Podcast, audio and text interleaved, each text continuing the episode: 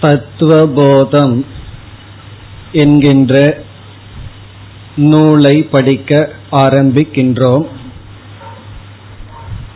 இந்த நூல் சங்கரரால் எழுதப்பட்டதாக கருதப்பட்டு வருகின்றது.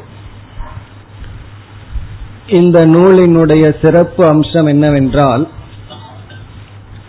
யார் வேதாந்தம் என்கின்ற சாஸ்திரத்தை முறையாக படிக்க விரும்புகின்றார்களோ அவர்களுக்கு ஒரு நுழைவாயில் போல் அமையும். சில ஆன்மீக கருத்துக்களை காதில் போட்டுக்கொள்வது அல்லது சில விஷயங்களை மட்டும் தெரிந்து கொள்வது என்பது ஒன்று. முறையாக படித்தல் என்பது இனி ஒன்று. ஒரு சாஸ்திரத்தை ஒரு நூலை முறையாக படித்தல் என்பது ஒன்று.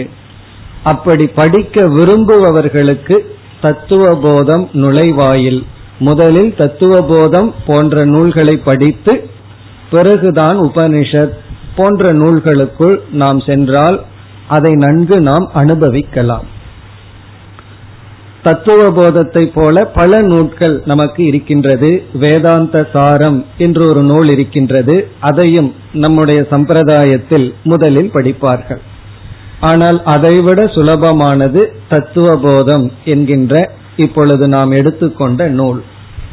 இப்ப இதில் என்ன இருக்கிறது என்றால் வேதாந்த விஷயங்களில் என்னென்னலாம் நாம் படிக்க இருக்கின்றோமோ அனைத்தினுடைய சாராம்சம் இருக்கின்றது. உபனிஷத்துக்குள்ள போய் எத்தனையோ கருத்துக்களை நம்ம படித்து தெரிந்து கொள்ள வேண்டியது இருக்கின்றது. அனைத்து கருத்துக்களினுடைய சாரம் இந்த தத்துவ போதத்தில் இருக்கின்றது. இப்ப ஜீவாத்மா விஷயத்தில் இந்த உலகத்தை பற்றிய விஷயம் சிருஷ்டியை பற்றிய விஷயம் ஈஸ்வரனை பற்றி ஜீவனுக்கும் ஈஸ்வரனுக்கும் உள்ள சம்பந்தம் பிறகு நம்முடைய இறுதி பலனான மோக்ஷம் அதனுடைய லட்சணம் கர்ம தத்துவம் இது போன்ற அனைத்து விஷயங்களும் இந்த தத்துவ போதத்தில் இருக்கின்றது. அது மட்டுமல்ல அந்த விஷயங்கள் முறையாக இருக்கின்றது படிப்படியாக இருக்கின்றது. உபனிஷத்துக்குள் நாம் அவ்விதம் பார்க்க முடியாது. சில உபனிஷத்துல ஆரம்பத்திலேயே பிரம்ம வித்யா வரும். சில உபனிஷத்துல கதைகள் எல்லாம் கூறி அறிமுகமெல்லாம் செய்ததற்கு பிறகு வரும். அப்படி உபனிஷத்துக்கள் என்பது வனத்தில் வளர்கின்ற மரத்தை போல அங்கு இருக்கின்ற மலர்களை போல. அது அப்படியே தூவி கிடக்கும். ஆனா தத்துவ போதம்ங்கிறது ஒரு மாலையை போல உபனிஷத்தில் இருக்கிற கருத்துக்களை எல்லாம் எடுத்து முறைப்படுத்தி படிப்படியாக கூறி இருக்கின்றார்கள். அப்படி உபனிஷத் கருத்துக்களை படிப்படியாக கூறுகின்ற நூல் இது. உபனிஷத்தில் சொன்ன எல்லா கருத்துக்களினுடைய சாராம்சமும் இதில் அடங்கி இருக்கின்றது. அது மட்டுமல்ல வேதாந்தத்துக்குன்னு சில முக்கியமான சொற்களை எல்லாம் நாம் கையாண்டாக வேண்டும். சத்தியம் மித்யா அதிகாரித்துவம் சமக தமக தியானம் பக்தி இப்படி எத்தனையோ சொற்கள் எல்லாம் இங்கு இருக்கின்றது. அந்த சொற்களினுடைய சுருக்கமான இலக்கணமும் இந்த நூலில் அமைந்துள்ளது. இப்ப இந்த தத்துவ போதம்ங்கிற நூல்ல நாம இனிமேல் படிக்க போகின்ற உபனிஷத்துக்குள் அதிகமாக கையாள இருக்கின்ற சொற்களினுடைய லட்சணம் பிறகு அனைத்து கருத்துக்களினுடைய சாராம்சம் அவைகள் படிப்படியாக அமைந்து உள்ளது ஆகவே இது போன்ற நூல்களை நாம் படித்துவிட்டால் நமக்கு ஒரு முழு விஷன் கிடைச்சிரும் அதாவது வேதாந்தத்துல என்னென்ன மேஜர் டாபிக் இருக்கு என்னென்ன கருத்துக்கள் இருக்குன்னு தெரிந்துவிடும். பிறகு நம்ம வேதாந்தத்துக்குள்ள போகும் பொழுது நமக்கு தெளிவாக இருக்கும் ஆகவே சம்பிரதாயப்படி இது போன்ற நூல்களை நம்ம படிச்சுட்டு போகணும். இப்படி நம்ம படிக்காமையே கீதையை ஆரம்பிச்சோம்னா என்ன செய்வோம்?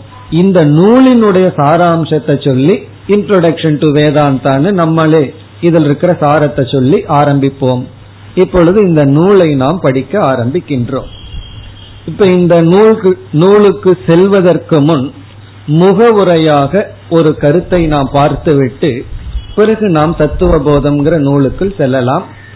இது வந்து ஸ்லோக ரூபத்தில் இல்லை உரைநடை ரூபத்தில் இருக்கின்றது. இந்த நூலுக்கு செல்வதற்கு முன் நம்ம வேதாந்தத்துல முகவுரையாக ஒரு கருத்தை இப்பொழுது எடுத்துக்கொள்வோம். இப்ப இன்றைய வகுப்பு ஒரு இன்ட்ரோடக்ஷன் போல இருக்கும். பிறகு நாம் இந்த நூலுக்குள் செல்லலாம்.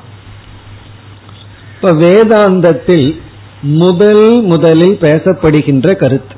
அதாவது தத்துவ விசாரத்திற்கு நாம் வருகின்றோம். அங்கு ஃபர்ஸ்ட் டாபிக் முதல் முதல்ல என்ன கருத்து பேசப்படும் என்றால் அந்த கருத்துக்கு பெயர் அல்லது அந்த விசாரம் புருஷார்த்தம் என்பதை பற்றி. புருஷார்த்தம் அதான் ஃபர்ஸ்ட் டாபிக் நம்ம வேதாந்த விசாரத்திற்குள்ள வந்தோம் அப்படின்னா முதல்ல நம்ம டிஸ்கஸ் பண்ண வேண்டிய கருத்து புருஷார்த்தம். ஏற்கனவே படிச்சவங்களுக்கு இது தெரிஞ்சிருக்கலாம். இருந்தாலும் அதை நம்ம இப்பொழுது பார்ப்போம். புருஷார்த்தம் அப்படிங்கிற தலைப்புல நம்ம ஒரு முகவுரையா சில கருத்தை பார்த்துட்டு பிறகு நாம் தத்துவ போதம்ங்கிற நூலுக்குள் நுழையலாம். புருஷார்த்தம்ங்கிற சொல்லுக்கு என்ன பொருள்? இங்கு புருஷக அப்படிங்கிற சொல்லுக்கு மனிதன் என்று பொருள்.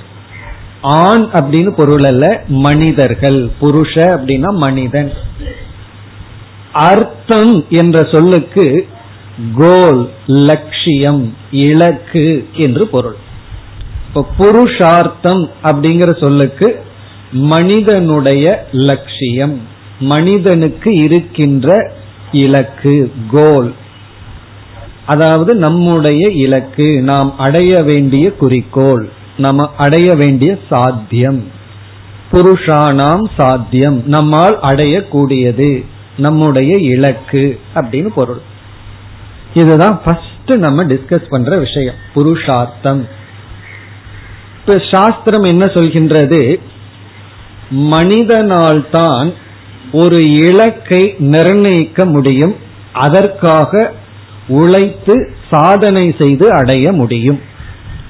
ஒரு லட்சியத்தை வச்சு அந்த லட்சியத்துக்காக உழைத்து அல்லது அதற்கேற்ற சாதனைகளை செய்து அந்த லட்சியத்தை அடைதல் என்பது படைக்கப்பட்ட உயிரினங்களில் மனிதனுக்கு மட்டும் முடியும் என்று சாஸ்திரம் கூறுகிறது. இப்ப மனிதனுக்கு தான் புருஷார்த்தம் இருக்கின்றது லட்சியம் இருக்கின்றது ஒரு கோல் மனுஷனுக்கு தான் இருக்கும். அது மட்டுமல்ல மனிதனுக்கு இருக்க வேண்டும். மனிதனுக்கு ஒரு கோல் இல்லாம லட்சியம் இல்லாம ஒரு செயல் செய்தால் அந்த மனிதனை மனிதன்னே யாரும் கருத மாட்டார்கள். இப்ப ஒருவர் வந்து திடீர்னு கொஞ்ச தூரம் ஓடிட்டு வந்து உட்கார்றார். பிறகு அஞ்சு நிமிஷத்துக்கு அப்புறம் மறுபடியும் ஓடிட்டு வந்து உட்கார்றார். நம்ம அவர்கிட்ட கேட்கிறோம் எதுக்கு இந்த மாதிரி செய்தீர்கள்னு சொல்லி? சும்மா செஞ்ச அப்படிங்கிறார்.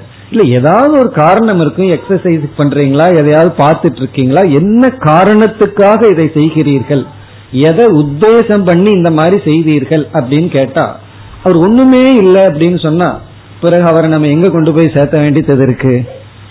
அப்போ ஒரு செயல் நம்ம செய்யறோம். சும்மா ஓடிட்டு ஓடிட்டு வந்து உட்காடுறோம் அதுக்கு அவர் ஒரு காரணம் சொல்லி ஆக்கணும். நான் ஒருத்தர் எதிர்பார்க்கிறேன் அல்லது ஏதாவது ஒரு லட்சியத்தை சொல்லி ஆகணும். இதற்காக நான் இதை செய்கின்றேன்.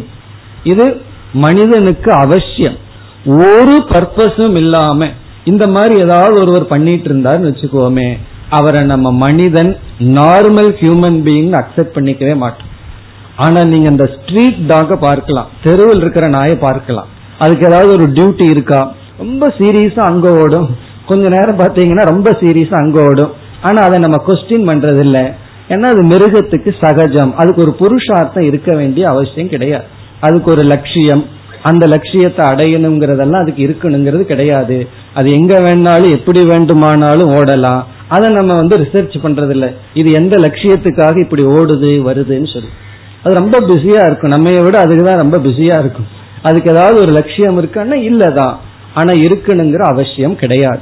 ஆனா ஹியூமன் பீயிங் மனிதர்கள் இருந்துட்டா எந்த ஒரு காரியத்தை செய்தாலும் அதற்கு ஒரு லட்சியம் இருக்கும். ஒரு லட்சியம் இல்லாம இந்த காரியத்தை செய்யறேன்னா அட்லீஸ்ட் பொழுதுபோக்குறதுக்காக செஞ்சங்கிற லட்சியமாக இருக்கு. இந்த டைம் பாஸ் பண்றதுக்கு இதை பண்ணன அப்படின்னு எதையாவது சொல்லியாக வேண்டும். அப்ப ஹியூமன் மனிதன் அப்படின்னு சொல்லிட்டாவே சாஸ்திரம் என்ன எதிர்பார்க்கின்றது? புருஷார்த்தம் இருக்க வேண்டும். புருஷார்த்தம்னா ஏதாவது ஒரு கோல் கண்டிப்பாக இருக்க வேண்டும். இருந்துதான் ஆகும். எனக்கு ஒண்ணுமே இல்லைன்னு சொன்னாலும் நம்மை அறியாம ஏதாவது ஒரு கோல் இருக்கு. அந்த கோல் வந்து ரொம்ப சீப்பா இருக்கலாம் ரொம்ப காஸ்ட்லியா இருக்கலாம் அது எப்படி வேண்டுமானாலும் இருக்கலாம். ஆனா ஏதாவது ஒரு லட்சியத்துடன் தான் நம்முடைய வாழ்க்கை அமையும் அமைந்தாக வேண்டும். பிறகு மீண்டும் சாஸ்திரம் வந்து நம்ம பார்த்து கூறுகின்றது. நம்ம கேட்கிறோம் எதற்கு நமக்கு கோல் இருந்தாகணும்? நம்மளும் மிருகங்களை போல ஒரு லட்சியமும் இல்லாம வாழ்ந்துடலாமே அப்படின்னு கேட்கும் பொழுது சாஸ்திரம் என்ன பதில் சொல்கின்றது?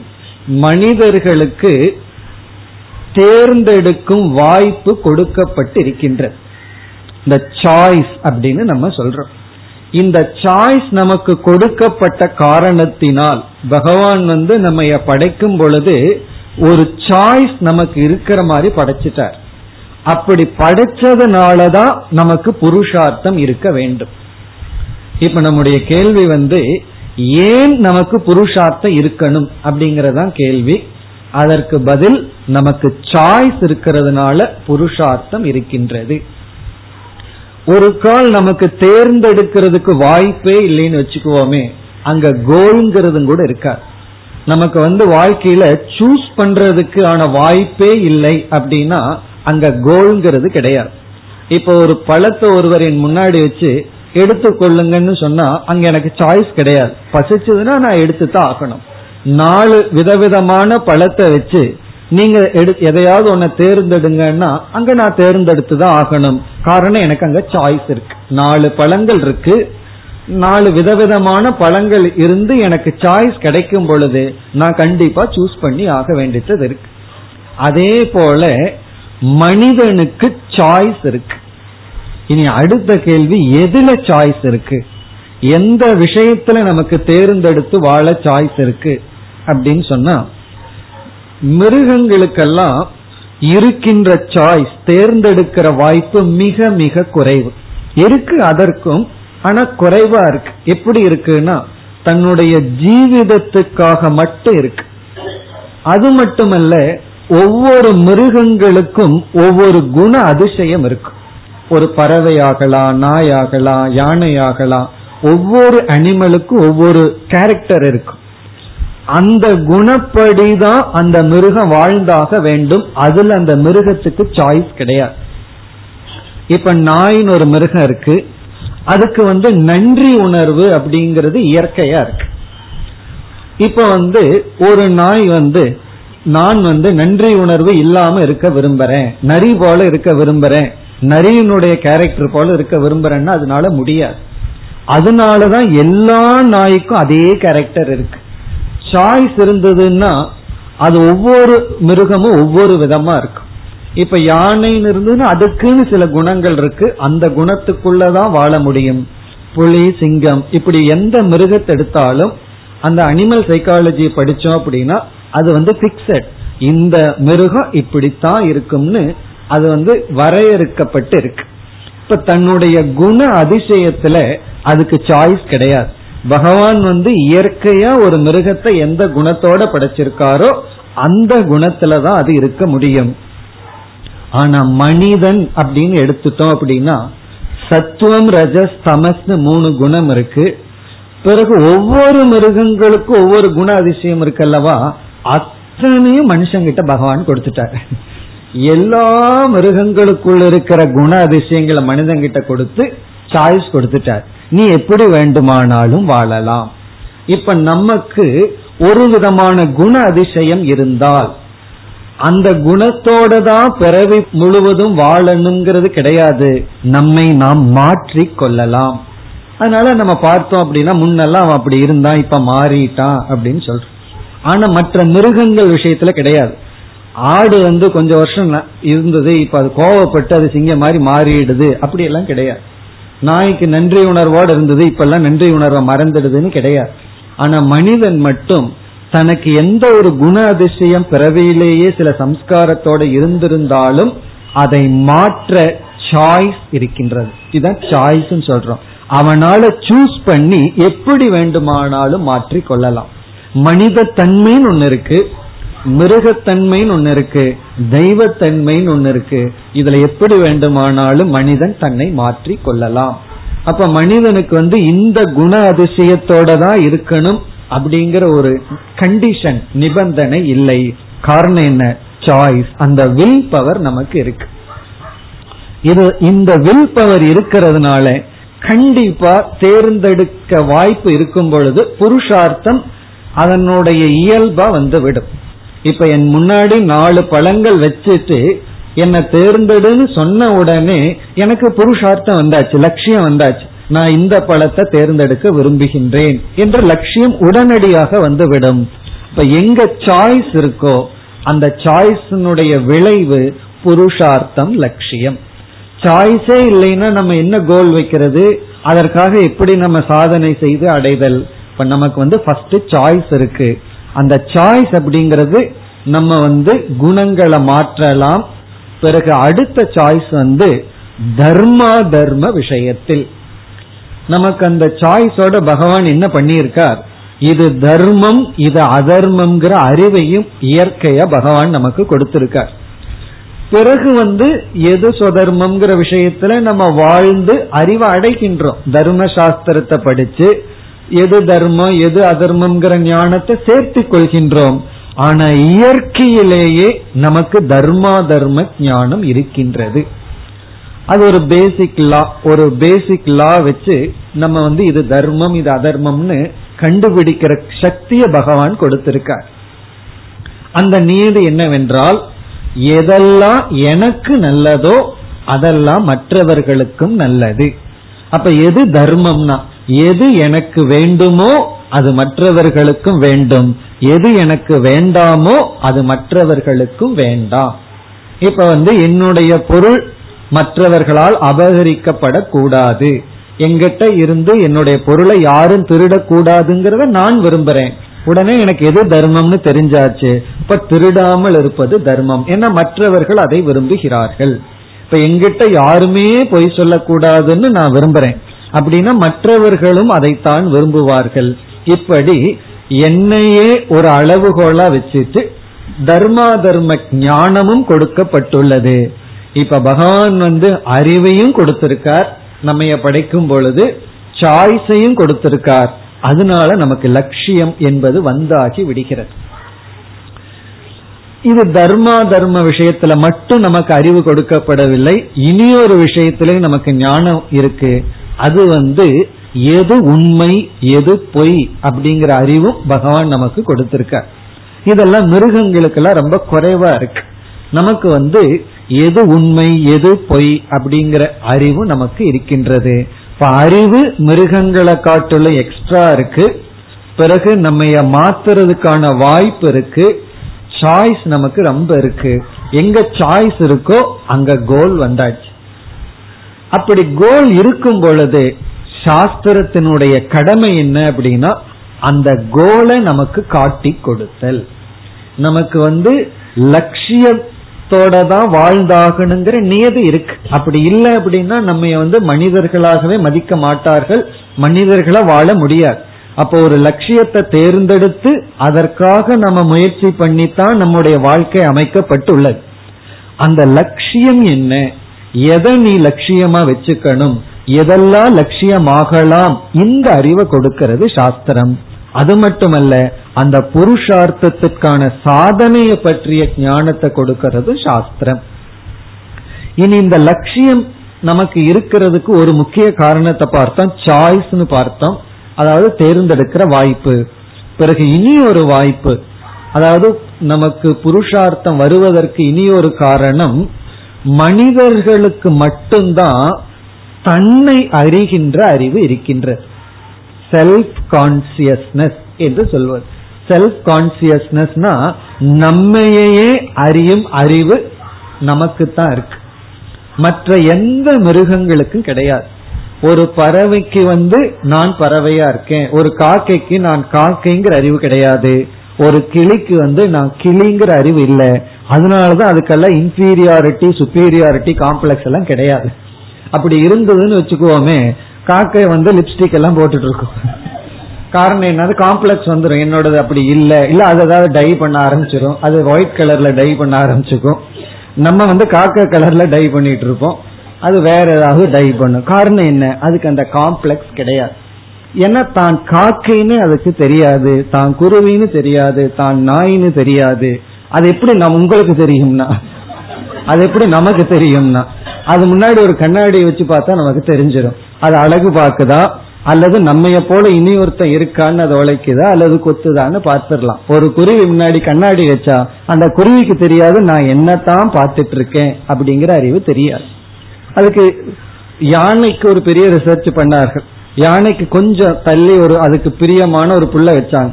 பிறகு ஒரு சிறிய ஓட்டை தான் வச்சாங்க.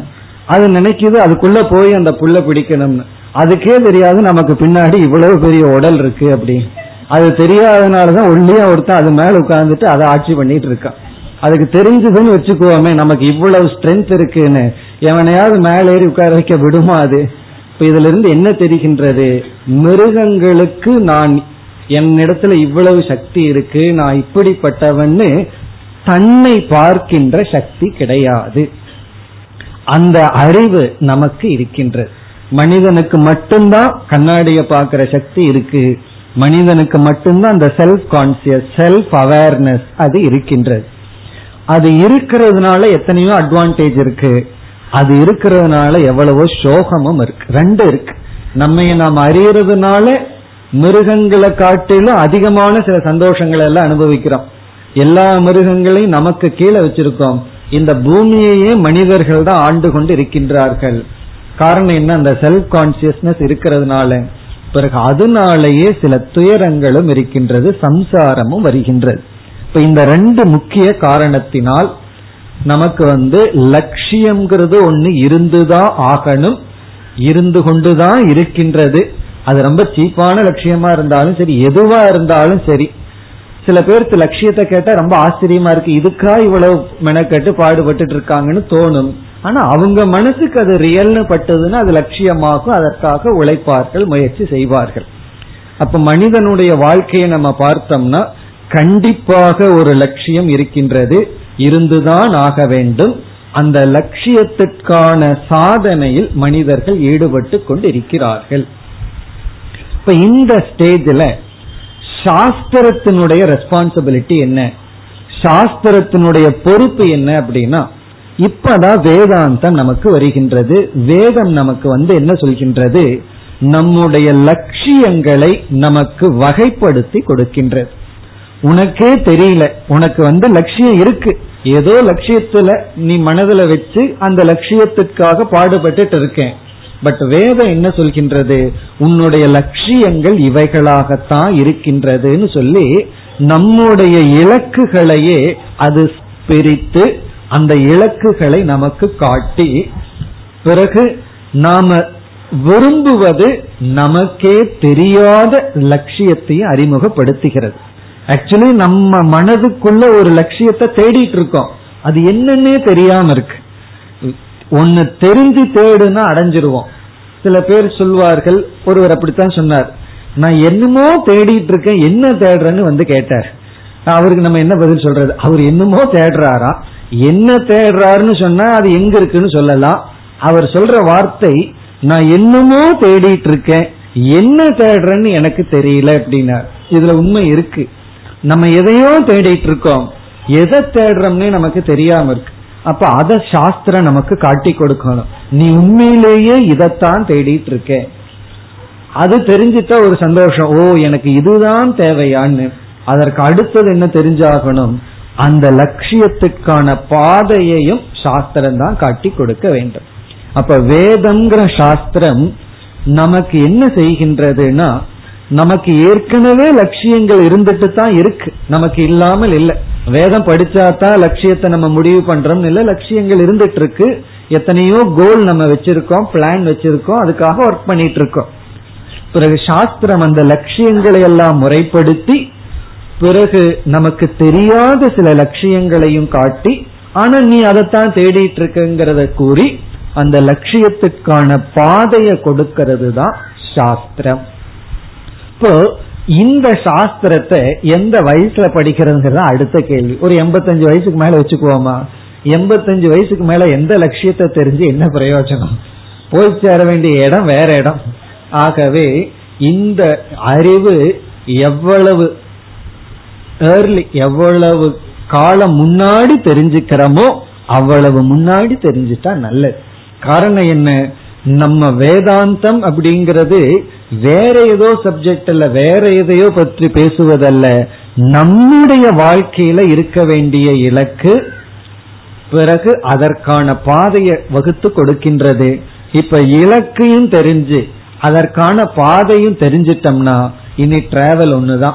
அதுதான் நம்மளுடைய வாழ்க்கை. அப்ப நம்ம வாழ்க்கைய வந்து சரியான பாதையில வச்சு பிறகு வந்து அந்த அடைய வேண்டிய இலக்கை நாம் அடைவோம்.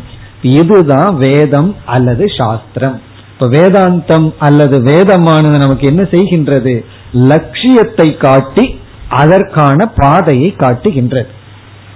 இப்ப நம்முடைய முகவரை என்னன்னா இந்த வேதம் என்ன லட்சியத்தை நமக்கு காட்டுது அதுக்கு எப்படி பாதை வகுத்து கொடுக்கிறது? அதுதான் நம்முடைய முகவுரை. அந்த முகவரையை முடிச்சிட்டு நம்ம வந்து தத்துவ போதத்திற்குள் நுழையலாம். இப்ப வந்து லட்சியம் என்ன அப்படிங்கிறது கேள்வி. அந்த கேள்வி வரும் பொழுது நம்ம என்ன பதில் சொல்லுவோம்?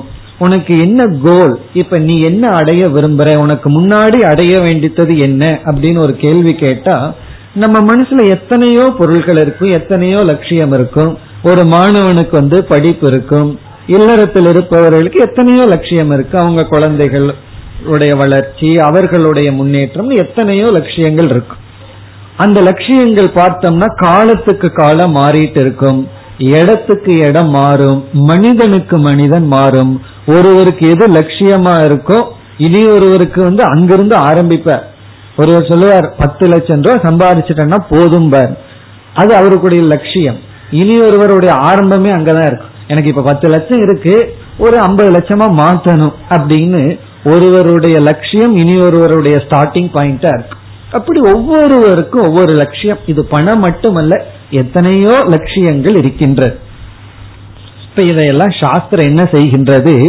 முறைப்படுத்தி நீ எதை குறிக்கோளாக வைத்து அதற்கு முயற்சி செய்து கொண்டிருந்தாலும் அனைத்து குறிக்கோள்களும் நான்கு தலைப்பின் கீழ் அடங்கி விடுகின்றது நம்ம என்னதான் ஆயிரக்கணக்கான ஆசைகள். ஒவ்வொரு லட்சியம் இஸ் டு ஒவ்வொரு டிசையர் ஒவ்வொரு ஆசை. இதை அடையணும் அப்படின்னா அது ஆசை அது லட்சியம். ஆயிரக்கணக்கான ஆசைகள் லட்சியங்கள் இருந்தாலும் அனைத்தும் நான்கு லட்சியங்களுக்குள் முதலில் அடக்குகின்றது. பிறகு அதையும் நம்ம ரெடியூஸ் பண்ண போறோம். ஃபர்ஸ்ட் ஃபோர் அதுக்கப்புறம் அதுக்குள்ள என்ன லட்சியம்னு பார்க்க போறோம். அப்படியே பார்த்துட்டு வர போகின்றோம். அந்த நான்கு லட்சியத்தை தான் புருஷார்த்தம்னு சொல்லி நம்ம வந்து சமஸ்கிருதத்துல தர்ம அர்த்த காம மோக்ஷம் அப்படின்னு சொல்றோம். ஃபர்ஸ்ட் வந்து தர்மக இரண்டாவது வந்து அர்த்தக மூன்றாவது வந்து காமக நான்காவது வந்து மோக்ஷக. இப்ப தர்மார்த்த காம மோக்ஷம் அப்படின்னு சொல்றோம். இதத்தான் தமிழ்ல வந்து தர்மத்துக்கு அறம் அர்த்தத்துக்கு பொருள் காமகங்கிறதுக்கு இன்பம் மோக்ஷகங்கிறதுக்கு தமிழ்ல வீடு.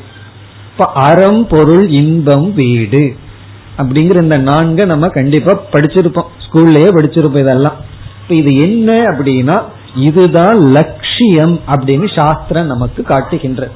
இதெல்லாம் தெரியாமையே ரெண்டாம் கிளாஸ்லயே இதெல்லாம் படிச்சு வச்சிருப்போம் நம்ம. அறம் பொருள் இன்பம் வீடுன்னு சொல்லி. சாதாரண விஷயம்தான். ஆனாலும் இது ஒரு பெரிய விஷயம். இதுதான் லட்சியம். அதாவது நம்ம வாழ்க்கையில எதை தேடினாலும் இந்த நான்களை ஏதோன்னு போட்டுடலாம் இதத்தான் இதுக்குள்ளதான் வருதுன்னு போட்டுடலாம் இனி இது ஒவ்வொன்றும் என்னன்னு பார்ப்போம். அதாவது இதை படிக்கிற ஆர்டர் வந்து அறம் பொருள் இன்பம் வீடுன்னு இருந்தாலும் நம்ம விசாரத்துக்கு வேறு ஆர்டர் எடுத்துக்குவோம். முதல்ல வந்து பொருள் அப்படிங்கறத எடுத்துக்குவோம். அறம் பொருள் இன்பம் வீடு. தர்மக அர்த்தக காமக மோக்ஷகங்கிறத முதல் அர்த்தம் எடுத்துக்கொள்வோம். இந்த நான்கனுடைய சொல்லுக்கு பொருள் எல்லோருக்குமே தெரியும். அறம்ங்கிறதுக்கு எல்லாத்துக்கும் அர்த்தம் தெரியும். பொருள்ங்கிற வார்த்தைக்கு அர்த்தம் தெரியும். இன்பத்துக்கு அர்த்தம் தெரியும்.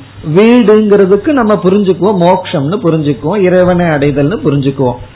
ஆனா இந்த இடத்துல இந்த வீடுங்கிறது மோக்ஷங்கிறது சரி. ஆனா இந்த இடத்துல மற்றதுக்கெல்லாம் ஒரு குறிப்பிட்ட பொருள் இருக்கு. நம்ம புரிஞ்சுக்கிற பொருள் அல்ல. புரிஞ்சுக்க வேண்டிய புதிய பொருள் இருக்கின்றது. இப்ப இந்த இடத்துல லட்சியம்ங்கிற அர்த்தத்துல இந்த நான்குக்கும் நம்ம புரிஞ்சிட்ட பொருள் அல்ல வேறொரு பொருள் இருக்கின்றது.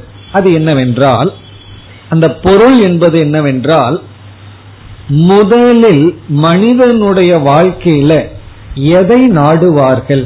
முதல்ல நம்ம எதை தேடுவோம் அப்படின்னா நம்முடைய உயிர் வாழ்க்கைக்கு தேவையான அடிப்படை பொருள்கள்.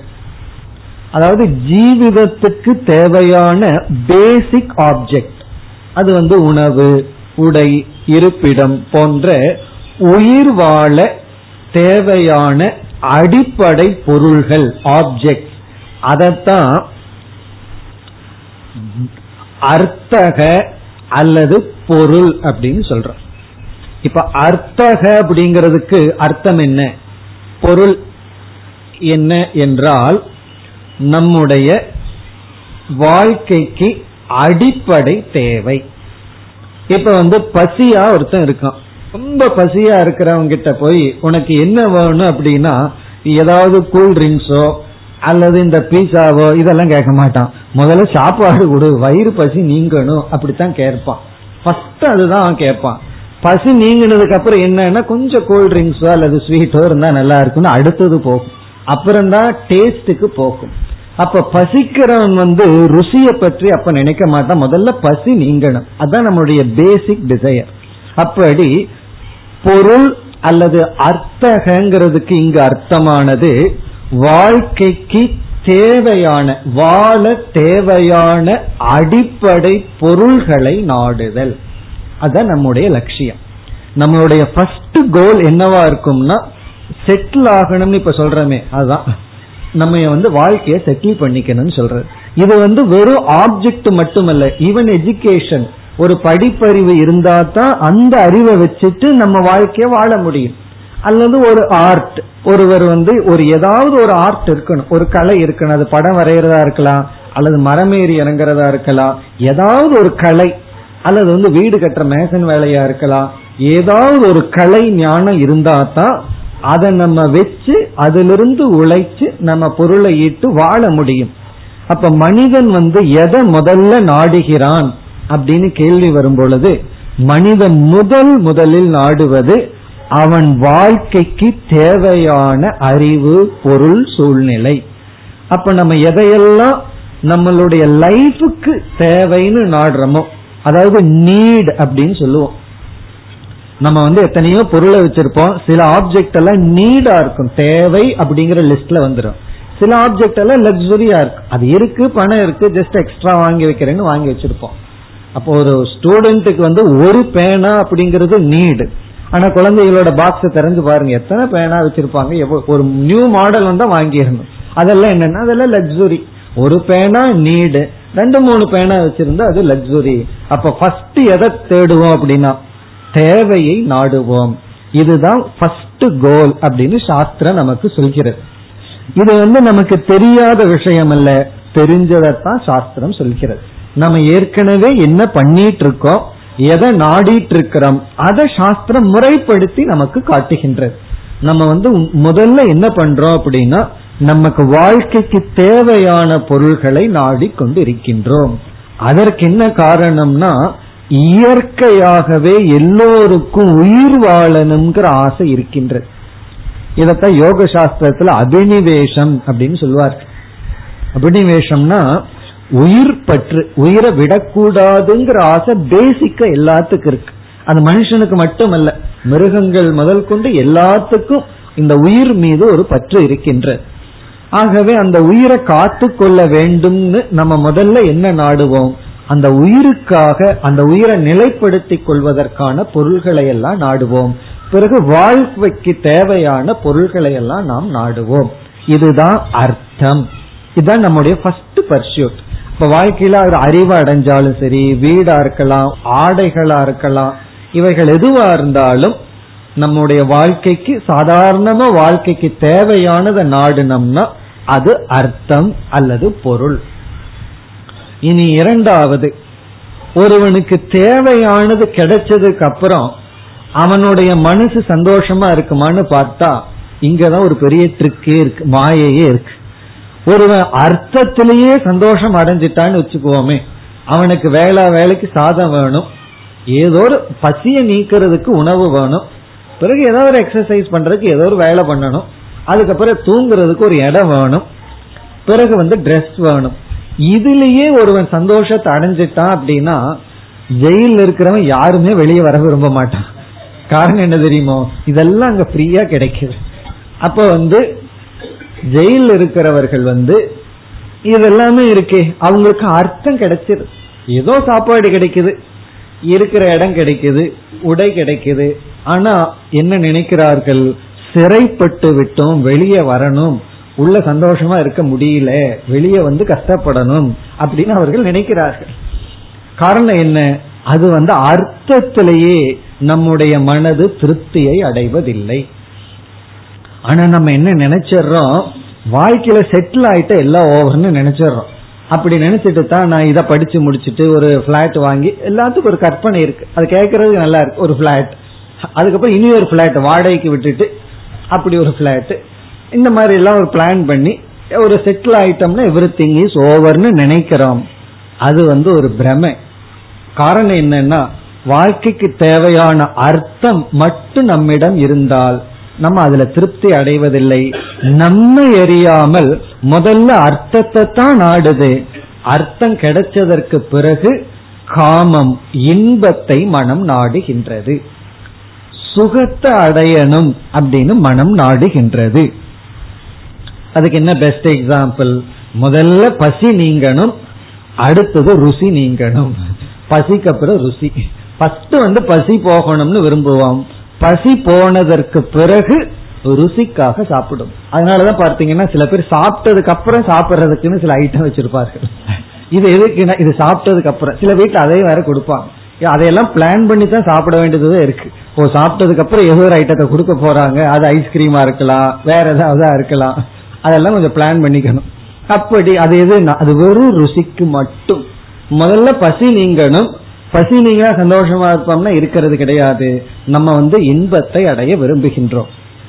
நம்மளோட இயற்கையிலேயே மிருகங்களை போல இல்லாம பகவான் நமக்கு வந்து வெட்கம்ங்கிற உணர்வை படைச்சிருக்கார். அதனால உடை நமக்கு அவசியம். வெறும் உடை மட்டும் தேவையா இருந்ததுன்னா இவ்வளவு டெக்ஸ்டைல்ஸ் எல்லாம் தேவைப்பட்டிருக்குமா? ட்ரெஸ்ல எவ்வளவு கோளாறு எல்லாம் வந்துட்டு இருக்கு எவ்வளவு ரகலை எல்லாம் வந்துட்டு இருக்கு எவ்வளவு டிசைன்ஸ் ரிசர்ச் எல்லாம் வந்துட்டு இருக்கு காரணம் என்னன்னா அதுல ஒரு இன்பம். விதவிதமான டிசைன் ட்ரெஸ் போடுறதுல ஒரு இன்பம். ஒருவர் சொன்னார் நான் சன்னியாசத்துக்கு வராத ஒரே காரணம் வந்து அது யூனிஃபார்மா போட வேண்டியது இருக்கு.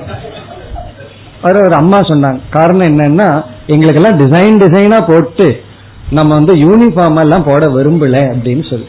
அப்போ அந்த ட்ரெஸ்ல ஒரு சுகம் இருக்கு. வெறும் அர்த்தம்னு சொன்னா நம்ம மானத்துக்காக பயன்படுத்துறது. இன்பம் காமம்னு சொன்னா அதுல ஒரு சுகம் இருக்கு. அதெல்லாம் எப்படி தெரியுதுன்னா ஒரு ட்ரெஸ்ஸ செலக்ட் பண்றதுக்கு எவ்வளவு மணி நேரம் பயன்படுத்துகிறார்கள் காலத்தை பயன்படுத்துகிறார்கள் இதுல இருந்து என்ன தெரிகின்றது? மனிதர்கள் வந்து ஆடையில இன்பத்தை அடைய விரும்புகிறார்கள். அதே போல வீடு. இருக்கிறதுக்கு இடம் வேணும்னா சூரியன் ஒளி படக்கூடாது தண்ணி உள்ள வரக்கூடாது. அந்த அளவுக்கு தான் வீடு கட்டணும். இன்னைக்கு பாருங்க எப்படியெல்லாம் வீடு கட்டி வச்சிருக்கோம். காரணம் என்ன? அதுல ஒரு சுகத்தை மனம் நாடுகின்றது. அதே போல சேர் அதுக்கே பெரிய ரிசர்ச் எல்லாம் நடந்துட்டு இருக்கு. எந்த மாதிரி சேர் பண்ணா உட்கார்ந்தா கம்ஃபர்டபுளா இருக்கும். அப்படி நம்ம வாழ்க்கையில தேவையான பொருள்களுக்கு பிறகு இன்பத்திற்காகவே நம்ம வந்து அதிக காலத்தை செலவிட்டு கொண்டு இருக்கின்றோம் உணவு வெரைட்டியும் பாருங்க. எவ்வளவு வெரைட்டி வந்திருக்கு? இதெல்லாம் எதற்குனா வெறும் பசி ஆத்துறதுக்கு மட்டுமல்ல இன்பத்துக்காக. இப்ப இரண்டாவது லட்சியம் வந்து தர்ம அர்த்த காமனு காமக. இங்க காமம் அப்படின்னா இன்பத்துக்காக தேடப்படும் பொருள்கள். முதல்ல வந்து வாழ்க்கை வாழ்வதற்காக தேடப்படும் பொருள்கள் இரண்டாவது வந்து இன்பத்திற்காக தேடப்படும் பொருள்கள். நம்ம இந்த இதை பார்த்துடலாம். நம்ம பிளேட்ல அமர்ந்த உடனே இது வந்து அர்த்தம் எவ்வளவு இருக்கு இன்பம் எவ்வளவு இருக்குன்னு நீங்க கால்குலேட் பண்ணி பார்க்கணும். அர்த்தம்னு சொன்னா வாழ்க்கைக்கு பசிய ஆத்தி உடலுக்கு ஆரோக்கியத்தை கொடுக்கிற உணவு எவ்வளவு வச்சிருக்கோம்? வெறும் நாக்குக்கு மட்டும். எவ்வளவு உணவு இருக்குன்னு பார்த்தா அந்த பர்சன்டேஜ பொறுத்து நம்ம வெயிட் இருக்கும். அதனுடைய பர்சன்டேஜ பாத்தீங்கன்னா அந்த பர்சன்டேஜ் தான் நம்மளுடைய வெயிட் பர்சன்டேஜ் காரணம் என்ன? வெறும் நாக்குக்கு மட்டும் சில முக்கியத்துவம் கொடுப்பார்கள். அது வந்து இன்பம். இப்ப முதல்ல நம்ம நாடுவது வாழ்க்கைக்கு தேவை. பிறகு வந்து இன்பம் வேண்டும்னு சொல்லி அந்த லக்ஸுரி சுகத்தை நாடுகின்றோம். இது வந்து நம்மை அறியாமல் நடந்து கொண்டு இருப்பதுதான் இதுவும் ஒரு புதிய அறிவு நமக்கு சாஸ்திரம் கொடுக்கல. நம்ம என்ன பண்ணிட்டு இருக்கிறோமோ அதை சாஸ்திரம் சற்று தெளிவுபடுத்தி காட்டுகின்ற இனி அடுத்தது மூன்றாவது என்ன அப்படின்னா ஒரு மனிதன் ஒரு விதமான அடிப்படை தேவையில வாழ்ந்து பழகி விட்டான் பிறகு அது வந்து அவனுக்கு அடிப்படை தேவையாகி விடுகின்றது. இப்போ ஒரு கம்ஃபர்டபுளா ஒரு வீடு இருக்கு நமக்கு. டேப்பை திறந்தா தண்ணி வரணும். இப்படி எல்லாம் சில கம்ஃபர்டபுளா வாழ்ந்து பழகி இருக்கும் நம்ம யோசிச்சு பார்ப்போம். நம்ம போய் சேரியில ஒரு குடிசையில ஒரு நாள் தூங்கி எந்திரிச்சு வர முடியுமான்னா? கண்டிப்பா முடியாது. ஏன்னா நம்ம அந்த அடிப்படை தேவை இல்ல நமக்கு ஒரு அடிப்படை தேவை இருக்கு. இனி ஒருவருக்கு ஒரு அடிப்படை தேவை இருக்கு. அவர்களாலதான் அங்க தூங்க முடியும். நம்மால முடியாது. ஏன்னா பழகிட்டோம். அப்படி வாழ்ந்து பழகல. அதே போல சில விதமான இன்பமான உணவுகளை எல்லாம் சாப்பிட்டு சாப்பிட்டு பழகி அது என்ன ஆயிருதுன்னா லக்ஸுரிய நெசசிட்டியா மாறியாச்சு. எது லக்ஸுரியா இருந்ததோ ஒரு காலத்துல அதெல்லாம் இன்னைக்கு நெசசிட்டி அது தேவைன்னு நம்ம மாத்திட்டோம் ஒரு காலத்துல எல்லாம் செருக்கு போடுறது பெரிய லக்ஸுரி இப்ப எல்லாம் அப்படி கிடையாது. அது வந்து நெசசிட்டியா மாறிடுது. அப்படி சில இன்பங்கள்ல இருந்து இருந்து அர்த்தத்துல இருந்து இருந்து அது நமக்கு நம்மை விட்டு பிரிக்க முடியாத அளவுக்கு நம்முடைய வாழ்க்கை அதற்கு அடிமைப்பட்டு விட்டது. அதுக்கு எலக்ட்ரிசிட்டி எடுத்துக்கலாம். இது போல சிலதெல்லாம் எடுத்துக்கலாம். அந்த காலத்துல நம்ம பாட்டிமார்கள்லாம் எலக்ட்ரிசிட்டி இல்லாம ரொம்ப சந்தோஷமா தான் இருந்தாங்க. ஆனா இன்னைக்கு ஒரு அரை மணி நேரம் கரண்ட் போச்சுன்னா எவ்வளவு தூரம் கஷ்டப்பட்டுட்டு இருக்கோம்? தேவை அப்படி ஆகிவிட்டது. அப்ப நம்ம மனதுல என்ன தோன்றுகிறதுனா ஒரு குறிப்பிட்ட விதமான அர்த்தம் காமம். அதாவது இன்பம் பிறகு வந்து தேவையை நம்ம அனுபவிச்சு பழகின உடனே மனதிற்கு ஒரு பயம் வருகிறது. என்ன பயம்னா இது தொடர வேண்டும். இது நம்ம விட்டு போயிடக்கூடாது எனக்கு என்ன அடிப்படை தேவை இருக்கோ அது இருந்துட்டு இருக்கணும் நான் எப்படிப்பட்ட இன்பத்தை அனுபவிச்சுட்டு இருக்கிறேனோ அதுவும் எனக்கு தொடர வேண்டும். அப்படின்னு ஒரு ஆசை வருகிறது பயமும் வருகின்றது. பிறகு அவர்கள் என்ன நினைக்கிறார்கள் அல்லது மனிதர்கள் என்ன நினைக்கிறார்கள்? இந்த பிறவையில தொடர்ந்தா பத்தாதான் அடுத்த பிறவிலையும் தொடரணும். அதனால என்னன்னா அடுத்த பிறவிக்கு சேர்ந்து எப்பாவது ஏதாவது பண்ண முடியுமா அப்படின்னு இப்பவே கால்குலேஷன் சில பேர் அப்படித்தான் இருபது வயசுல இருந்துட்டு எண்பது வயசு வரைக்கும் பிளான் பைனான்சியல் பிளான் போட்டு வைப்பாங்க. அவங்க இருக்க போறதோ ஒரு நாற்பத்தஞ்சு ஐம்பதா இருக்கலாம். ஆனா போட்டு வைக்கிற பிளான் எண்பது வரைக்கும். இது வந்து இயற்கை. அதாவது இப்ப இருக்கின்ற சுகம் சூழ்நிலை தொடர வேண்டும் அப்படின்னு ஒரு ஆசை நமக்கு வருகின்றது. ஈக அமுத்திர இகன இந்த லோகத்துல இந்த பிறவிலையும் தொடரணும். இறந்ததற்கு பிறகும் நான் வந்து ஏழ்மையான இடத்துல பிறக்க கூடாது இதே ஸ்டாண்டர்ட் ஆஃப் லைஃப்ல பிறக்கணும். இல்ல கொஞ்சம் எக்ஸ்ட்ராவா இருந்தா பரவாயில்ல. கீழே போயிடக்கூடாது. இப்படி ஒரு பயம் வருகின்றது. இப்படி ஒரு விருப்பம் அடுத்ததாக வருகின்றது. ஃபர்ஸ்ட் வந்து அடிப்படை தேவை. இரண்டாவது வந்து இன்பம். மூன்றாவது வந்து இந்த இரண்டினுடைய தொடர்ச்சி. அது வேணா இயற்கையா இருக்கு. முதல்ல தேவை பிறகு கொஞ்சம் எக்ஸ்ட்ரா தேவை பிறகு தேர்ட் என்னன்னா எப்பொழுதும் தேவை அவ்வளவுதான். எக்ஸ்ட்ராவுக்கு பிறகு ஆல்வேஸ் எனக்கு எப்பொழுதுமே இது தேவை. அப்படி ஒரு பயமும் சிந்தனையும் வரும் பொழுது மனசு என்ன சொல்லுது அப்படின்னா எனக்கு வாழ்க்கைக்கு தேவையான அடிப்படை பொருளும் இந்த இன்பத்துக்கான பொருளும் அதை அனுபவிக்கக்கூடிய உடல் ஆரோக்கியம் இதெல்லாம் எப்படி எனக்கு வந்தது? சிலரை பார்த்தோம் அப்படின்னம்னா சிலருடைய வாழ்க்கையில ஆரம்பம் அப்படி இருப்பதில்லை. சிலருடைய வாழ்க்கையில மிக செல்வந்தனா பிறக்கிறார்கள் ஆரோக்கியமா பிறக்கிறார்கள். அவர்களுக்கு இந்த பொருள் எல்லாம் கிடைக்கப்பட்டு சிலருக்கு கிடைக்கப்படுவதில்லை. சிலருக்கு உடல்ல வந்து சில குறைகள் இருக்கு. சிலருக்கு அது இருப்பதில்லை. இதையெல்லாம் பார்க்கும் பொழுது ஒரு அறிவு நமக்கு பிறக்கின்றது. இந்த வாழ்க்கைக்கு தேவையான பொருளை அடையிறது இன்பத்தை அனுபவிக்கிறதெல்லாம் புண்ணியம் அப்படின்னு ஏதோ ஒரு பலன் நமக்கு இருப்பதனால்தான். பிறகு சில துயரத்தை அனுபவிக்கிறதுக்கு பாபம்னு ஒன்னு இருக்கு அப்படிங்கிறது சிலருடைய மனதில் இந்த ஒரு அறிவு ஏற்படுகின்றது. அந்த அறிவையும் சாஸ்திரம் கொடுக்கின்றது இப்ப சாஸ்திரம் என்ன சொல்லுதுன்னா உனக்கு வாழ்க்கைக்கு தேவையான பொருள் வந்து இன்பத்தை நீ அனுபவிக்கணும்னா வெறும் பொருளினால மட்டுமல்ல அதற்கு புண்ணியம்னு கண்ணுக்கு தெரியாத ஒரு பலன் தான் உனக்கு இதை கொடுக்கின்றது அப்படின்னு சாஸ்திரம் சொல்கிறது. சில பேர் புண்ணியம்ங்கிற வார்த்தைக்கு பிடிக்கலன்னா சில பேர் லக் அப்படின்னு சொல்லுவார்கள்.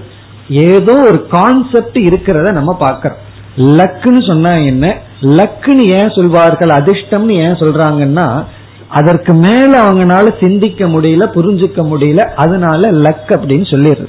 ஒரு டாக்டருக்கு வந்து கரெக்டா டயக்னோஸ் பண்ண தெரியலன்னு ஒரு வேர்டு வச்சிருப்பாங்க அலர்ஜின்னு சொல்லிடுவாங்க. அதுக்கு மேல கேட்க கூடாது அது அலர்ஜி அவ்வளவுதான் அப்படின்றாங்க. அதே போல சில பேர்த்துக்கு வந்து தத்துவ ரீதியில ரொம்ப திங்க் பண்ண முடியலன்னா அது நேச்சர் அவ்வளவுதான். நேச்சர் இயற்கை அப்படின்னு சொல்லிடுறது. அல்லது லக் அப்படின்னு சொல்லிட்டு அதுக்கு மேல நீ திங்க் பண்ண வேண்டாம்னு அர்த்தம். ஆனா சாஸ்திரத்துக்குள்ள நம்ம போய் சிந்திச்சு பார்த்தோம்னா அதிர்ஷ்ட பலன் அப்படின்னு ஒரு புண்ணியம் ஒண்ணு இருக்கு. இப்ப சாஸ்திரம் என்ன சொல்லுதுன்னா இது வந்து சாஸ்திரம் நமக்கு கொடுக்கிற புதிய அறிவு. நம்மளுடைய வெறும் லோக்கல் நாலேஜ்ல இதை கண்டுபிடிக்க முடியாது.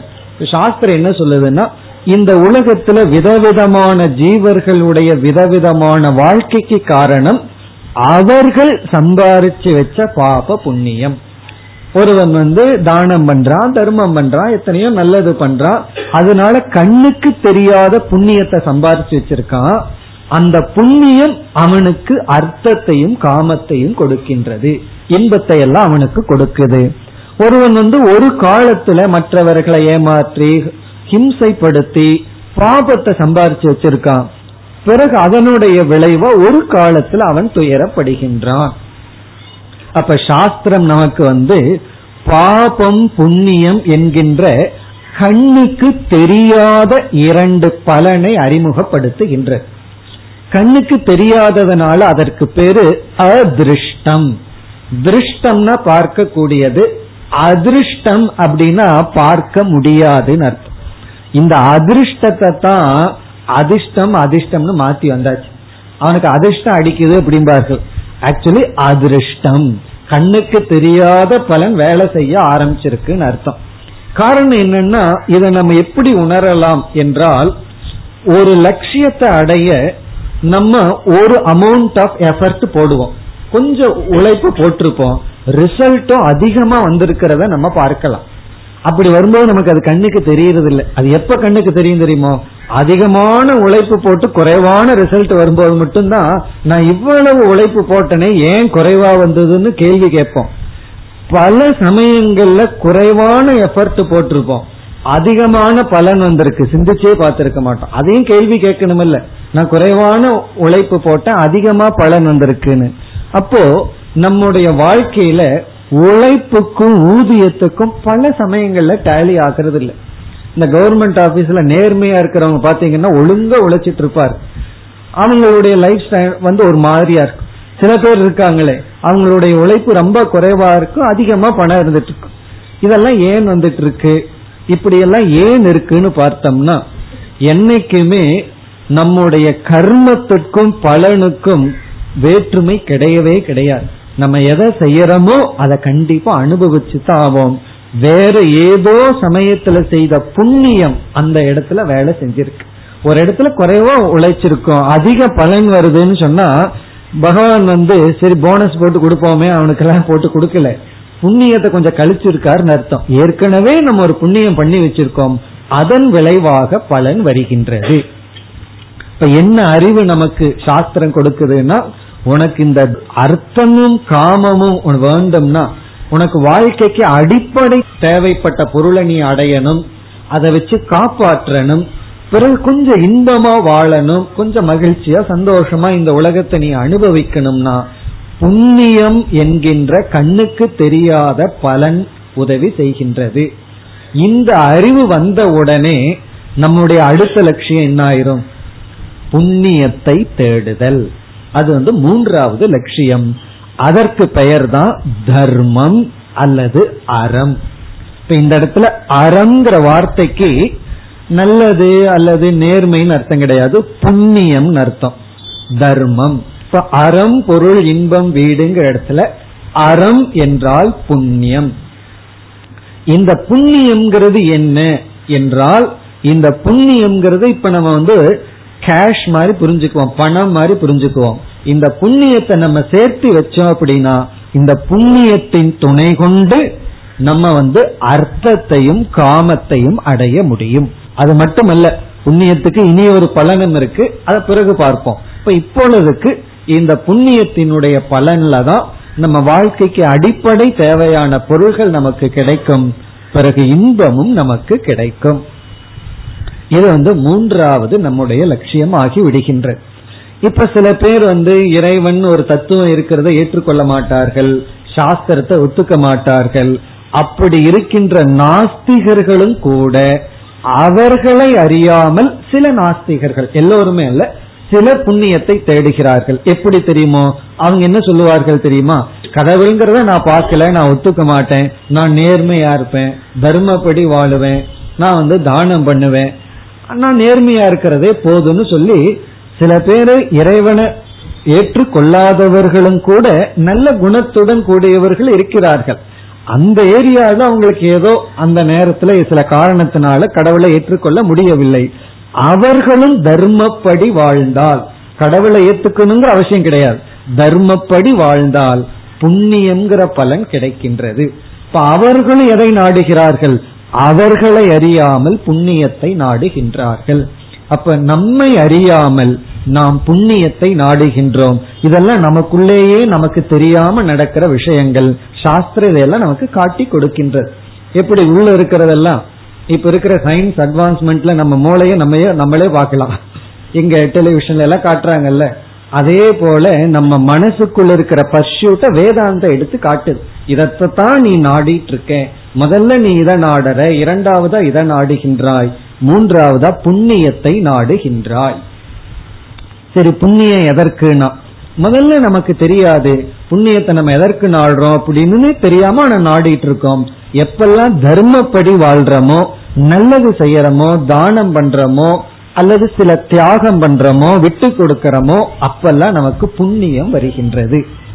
இப்ப நம்ம சாப்பிடுற நமக்களவா நம்ம வந்து சமைச்சுக்கிறது இல்ல அட்லீஸ்ட் காக்கைக்கு போடுறோம். யாருக்காவது கொஞ்சம் எடுத்து கொடுக்கறோம். அப்ப நமக்கு என்ன கிடைக்குது? புண்ணியம் கிடைக்கின்றது.